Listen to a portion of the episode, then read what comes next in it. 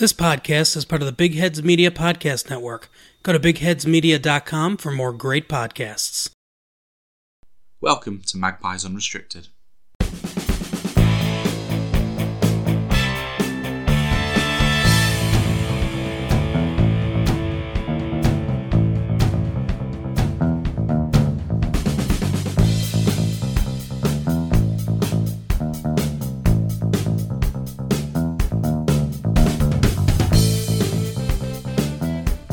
Ladies and gents, and welcome to Magpies Unrestricted, where we'll be talking all things Newcastle United. I'm your host, Chris Simpson, and joining me today is Cara Thistlethwaite, as ever. Hello. And uh, we're actually going to start with just some sad news um, today, because we're just we're recording this on the Monday, and yesterday, so on Sunday, uh, former Newcastle player, captain, and manager Glenn Roeder uh, sadly passed away at age 65 after an 18-year battle with a brain tumour. We just wanted to pay a bit of a tribute to him before we get on to the other stuff like Newcastle's one-all draw with Wolves. Now, Cara and I are both uh, in our 20s, so we neither of us are particularly familiar with Glenn Roeder as a player, but he was a ball-playing centre-back with a trademark move, actually was a step over, uh, which was known as the, the Roeder Shuffle.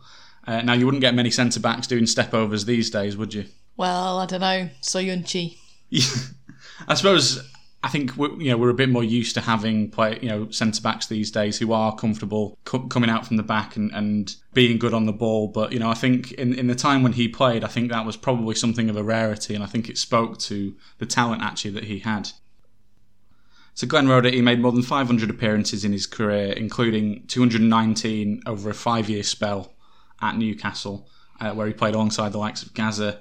Of course, he earned the Magpies uh, promotion from the second division in 1984. And then I, I mainly really know him as a coach, uh, as a manager. And of course, he returned to St James's Park as a youth coach in 2005, and then just uh, in the in the following February took over as manager of the senior team when Graham Souness was sacked. And that was a pretty remarkable second half of that season. Uh, he took Newcastle from 15th place to 7th with n- nine wins in their last 14 Premier League games. And he did that even more impressively, the fact that Michael Owen was injured, of course. He'd, you know, over Christmas, he just got that first, basically what was the first major injury during his time at Newcastle. And of course, what sort of led to that downward spiral of injury problems he had really for the rest of his career. And of course, Alan Shearer, you know, that was his final season at the club. He was he was 35. So to to win nine from 14 games and, and really charge Newcastle right up the table, I think was a testament to how good a job he did in those initial months. Following season, he actually won the Intertoto Cup. I mean, that's not a real trophy, but I mean, no, that's the thing. I mean, the Intertoto Cup, of course, isn't really a trophy. It was still have that image of Scott Parker sort of slightly sheepishly lifting up this big plate that was the trophy, which Newcastle only won because, I mean, they only played two games in the Intertoto Cup, which of course they qualified for by finishing seventh. And they beat Lillestrøm over that two legs to then get into the UEFA Cup, which of course is now the Europa League. And then they won the Intertoto Cup by then being the last of those teams to qualify via that route, then in the UEFA Cup by reaching the round of 16. But as I said, not really a real trophy, but it is actually the only bit of silverware Newcastle have won since 1969, uh, unless you know not counting uh, second division titles. So I think he does deserve you know a great bit of tribute to that. And then Newcastle they finished 13th the following season, and he he resigned. And of course, as we all know, then uh, that was when Sam Allardyce took over, and of course, then the dark times began under Mike Ashley. So Glenn Roeder was he was basically that last sort of throwback before Mike Ashley took over, and the, I think one of the main reasons, aside from the fact that of course he, he played and managed Newcastle as well, is one of the reasons we wanted to pay just this little tribute to him was just that he was a, he was a true gent of the game. Someone who he loved the club, he really understood the fans, had that great relationship with Newcastle, and you know we haven't had too much of that in recent years. I think since him, you know, you're really only looking at Chris Hughton or, or, or, maybe Rafa Benitez, who you could really say the same about. To a lesser extent, Steve Bruce, who of course is a Newcastle fan as well, but you it's know, Steve Bruce, though, isn't it? So exactly. As I say, Glenn Roeder, just a really wonderful human being, just an absolute gentleman. Uh, I don't think anyone ever had a bad word to say about him. And I've got a tweet here actually from a Newcastle fan called Kieran, which I just wanted to read out. It just sums him up as a person. And he said that, you know, in, in 2007, clubs were asked to donate wages to nurses who were undergoing financial difficulties. And Glenn Roeder asked a nurse to do a presentation to show what she did every day. And afterwards, he spoke about what the nurses had did for him during his cancer treatment, when of course he was dealing with that brain tumour. And as a result, Newcastle actually were the only team to actually donate two weeks' wages, and that was all really all thanks to Glenn Roeder, just his his kindness and just who he was as a person. So we just wanted to pay that bit of a tribute to him. As I say, sadly passed away on Sunday, age 65. So moving on now to Newcastle's one-all draw against Wolves. And wow, was I hoping for something that wasn't a one-all draw? Yes, well that that was the fifth time in a row that Newcastle and Wolves have drawn one all. So I think we're all getting a bit fed up with that scoreline now. And yet again, I thought, as with several of the previous ones, I thought Newcastle were perhaps a little bit hard done by not to take the three points. I thought Newcastle overall did play quite well, especially in that first half. You know, Newcastle we started really well actually, didn't we? You did, but it's getting to the point now that this seems a bit like a broken record. For me, it was getting frustrating to watch you. I'm not obviously I, I, don't buy as much into in Newcastle as a, as a true fan, but I was frustrated for Newcastle. There was no outlet, and then it didn't help on the other side that Wolves were exactly the same in the second half. Both teams had looked threatening, but there was absolutely nothing. There's no outlet at the end for either apart from those two, I think Wolves hit the post and scored, and and and Newcastle did the same. It was just a bit of I found felt it was a bit of a frustrating match. I don't even know whether I could say either team was good. It felt like the first half Newcastle should have been ahead. The second half Wolves should have been ahead, but also both teams were completely toothless. Yeah, I suspect we're going to be saying the same thing quite a lot, really, for the rest of the season, with Callum Wilson being out, because Newcastle actually, you know, they started on the front foot, which was really nice to see. Uh, not something they do very often, even in recent games where I think the performance levels generally, aside from the Chelsea match, have been quite a bit higher. But that was the problem. They played well, they, they actually dominated possession. Almiron was causing all sorts of problems. Allan Saint-Maximin was really troubling Nelson Semedo quite a lot down that flank. But Newcastle really should have been one or two goals up from that first half and just didn't take any of their chances. And of course, that ultimately was the reason why they didn't manage to get the three points, which was a real shame. I mean, by the 26th minute, because I wrote this stat down because I was that annoyed, by the 26th minute, you'd had seven chances, four of which were on target, and it was still nil nil. I think Miguel Almiron had come the closest. Of course, he he hit the post quite early on, and then Joe Willock forced that really good save from Rui Patricio after that great work from ASM down the left hand flank. But you know he should have he should have scored. He should have buried it from from that range, and then you know Newcastle. Then they did take, of course, that deserved lead early in the second half. That great cross from Ryan Fraser and that really wonderful header from Lascelles. But of course, then Almiron had gone off at half time. Saint-Maximin limped off, and predictably, with just that one goal cushion, Wolves eventually scored. I mean, I thought Joelinton looked like he was going to do something. I thought, you know, I thought he was going to be the first off uh, for injury. Now, then I think he realised the other two were genuinely injured, so he decided that he was not going to throw himself on the floor for about 10 minutes to have um, some form of physio done. What happens every match. And yeah, he did. He did have a great shot. Then it was excellent defending as well because he had beaten the keeper in that second half. Yeah, it was an amazing block, wasn't it, from Roman Saïss to deny Joelinton, which was, as you said, completely goal bound, goalkeeper beaten, and then unfortunately, as I say, he was Saïss put himself in the exact right position and just that frustration again. Um, of course, Ruben Neves had, had equalised in the 72nd minute with his header which you know I think Martin Dubravka, I think, uh, given how much of a hand he got to it, I think he probably should have kept it out. So this is a question then I have for you because I know Dubravka came in and I know he's your first choice goalie. But even despite this potential save that he could have done, right from the start, was it harsh that Darlow got pushed out because he had been playing really well for you? Or is it just because, well, Dubravka's back and really you should be playing him because he is your first choice and you must clearly pay him more? Well, I think Dubravka had been back for a little while. Of course, Darlow deservedly kept his place in the team because he had done so well. But I think then after that performance against Manchester United, where he was well, certainly certainly at fault for that first goal, and I think probably could have done better with a few other in a few other moments during that game. I think it was probably time to put Dubravka back in. Unfortunately, as I say, I think he probably should have done better with Neves' goal. Possibly due to a bit of rust with him having been out and then not having played many first team games of late. That said, of course, he did also make that incredible save in injury time to keep out Fabio Silva. I mean, that was such a, a phenomenal reaction save, which I think sums up why he was back in the team. Yeah, yeah. I just there's always that question, isn't there, when there has been and and such a player with such a good last couple of matches, one mistake, is that enough? I mean, look at other teams. Schmeichel didn't have a great game, but they'll still play uh, Schmeichel. Alisson hasn't had great games, but they'll still play Alisson. It's just one of those things. I know those two are obviously not the best examples because they are both first team goalies and they will hold that number one shirt for a very, very long time. Yeah, I, th- I think that's the thing with those.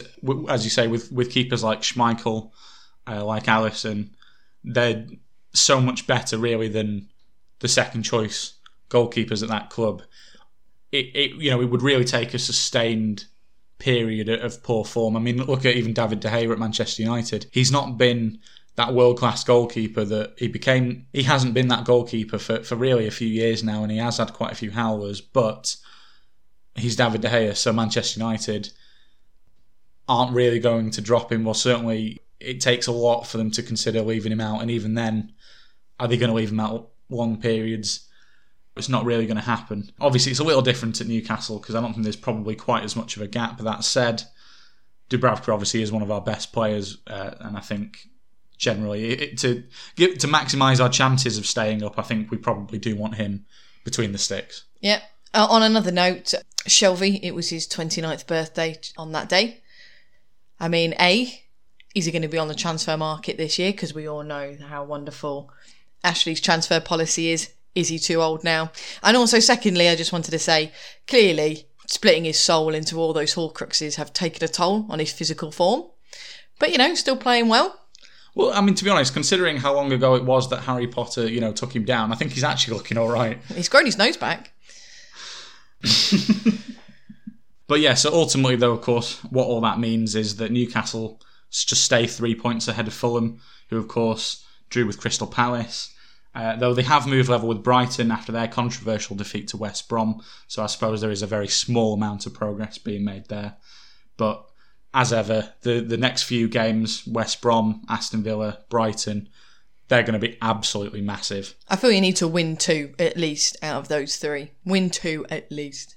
I think so. I think if if they can get maybe six or seven points on the board, especially considering, of course, Brighton are obviously going to be one of their main rivals in terms of fighting for survival, then I think that would really be a a massive confidence boost and b that would take us to you know maybe 32 33 points which of course isn't going to be enough but it's a massive platform to build on for the rest of the season because chances are you, you know you can probably get to maybe 38 probably don't even need to hit that 40 point mark to stay up so that would be absolutely enormous but of course, it's going to be really difficult if Almiron and Saint-Maximin are going to be out. Of course, we, we don't know at the moment, uh, at the time of recording, but of course, both of them went off injured in Saturday's match. And they're two of the players that make things happen for Newcastle in that final third. Yeah, without them, you've got Shelvey as your next top scorer. So with all those injuries, if they don't come back, you have Shelvey with seven goals for the season. Well, actually, that's since the start of last season as oh, well. Oh, my bad. Start of last season. Wow. Which wow. really puts it into perspective how much trouble Newcastle are in if if Almiron and Saint-Maximin are out for any sort of sustained period. Because, I mean, of course, neither of them are necessarily the most prolific, but they do cause teams problems. And with Callum Wilson being out, they're the two who really we are massively, massively relying on.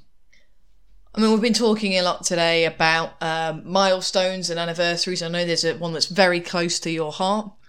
Seven years to the day. What happened, Chris? Yep, so listeners, we're recording this on the Monday night, so that is the 1st of March. And we couldn't let this anniversary pass us by. It is indeed seven years to the day since one Alan Pardew headbutted Hull City midfielder David Meyler. Oh, wonderful moment, forever chiselled into my memory. I mean, this this is up with one of those embarrassing moments for the club, like that idiot who punched the horse. It's. I mean, you'd, you'd think we'd move on and just not mention it, but we're not that kind of club. We, I think you've got to just be able to poke fun at yourself if you're going to be a Newcastle fan, because otherwise you'll just go insane. I feel like every other year this happens. There's always something. Every other year.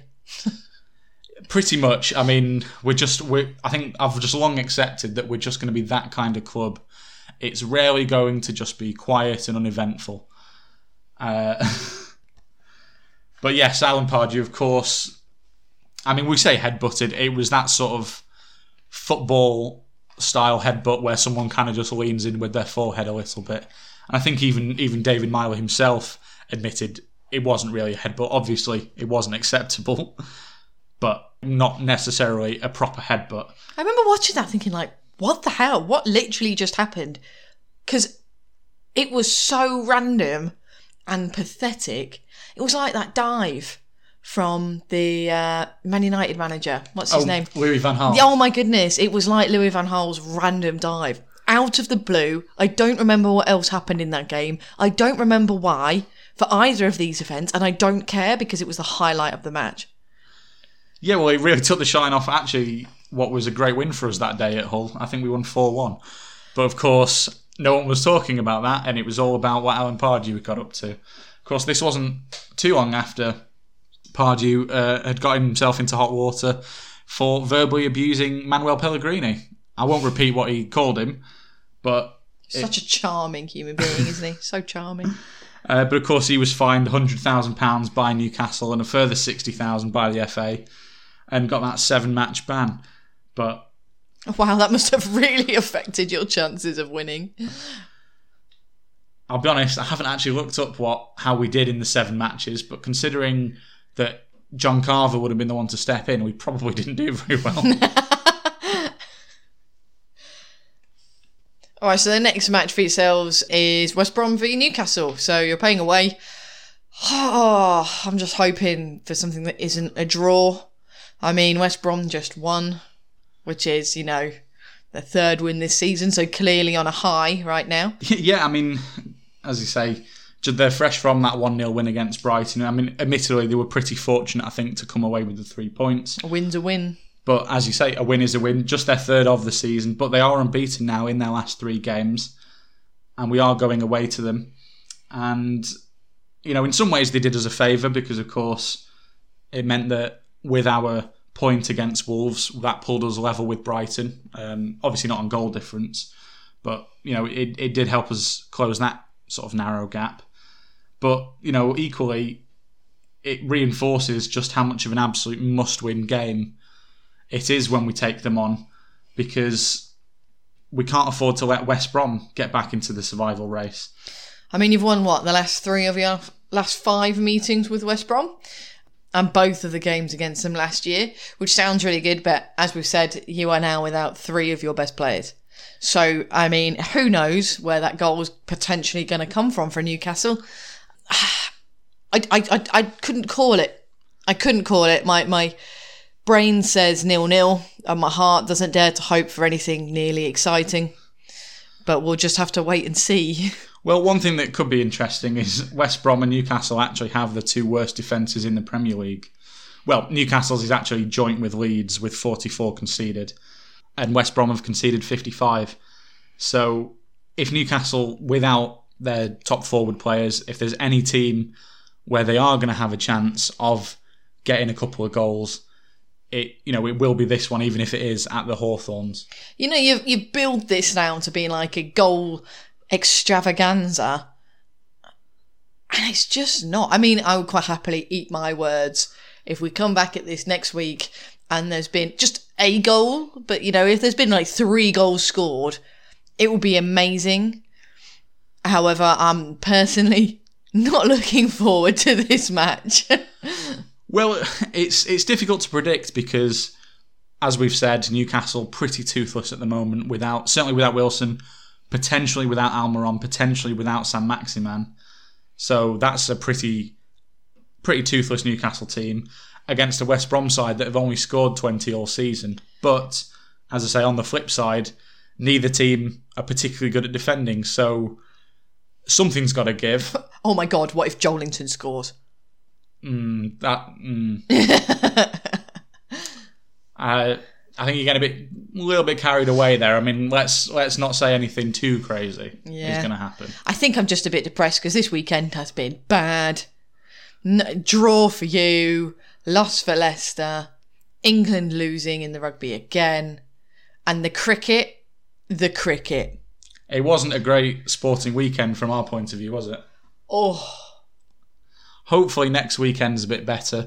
If Newcastle can get that win against West Brom, that would be pretty massive in the title race. Uh, that would be title race! Holy shit! Who are you kidding? that would be pretty massive in the survival race. I think it, it would certainly kill off West Brom's chances. Certainly, I think of overtaking Newcastle. Newcastle are nine points ahead of West Brom. If we were to win and move 12, I think that would be fine. If West Brom were to win, they would only be six points back, which I know is still a, a reasonable cushion against a team of West Brom's calibre. But, you know, West Brom would be taking a lot of confidence from back to back wins. I don't think you could rule out them overhauling Newcastle if they did actually get that win next weekend. yeah, it's definitely crucial, and we'll just have to wait and see. So we look forward to that. And of course, next week we'll be back dissecting it as always. Uh, in the meantime, please give the podcast a like and subscribe. And if you could leave us a positive review, that would be absolutely amazing. Until next time, this has been Magpies Unrestricted, and I've been your host, Chris Simpson. Thanks again, Cara. No problem. And thank you, listeners. Bye. Bye. This podcast is part of the Big Heads Media Podcast Network. Go to bigheadsmedia.com for more great podcasts.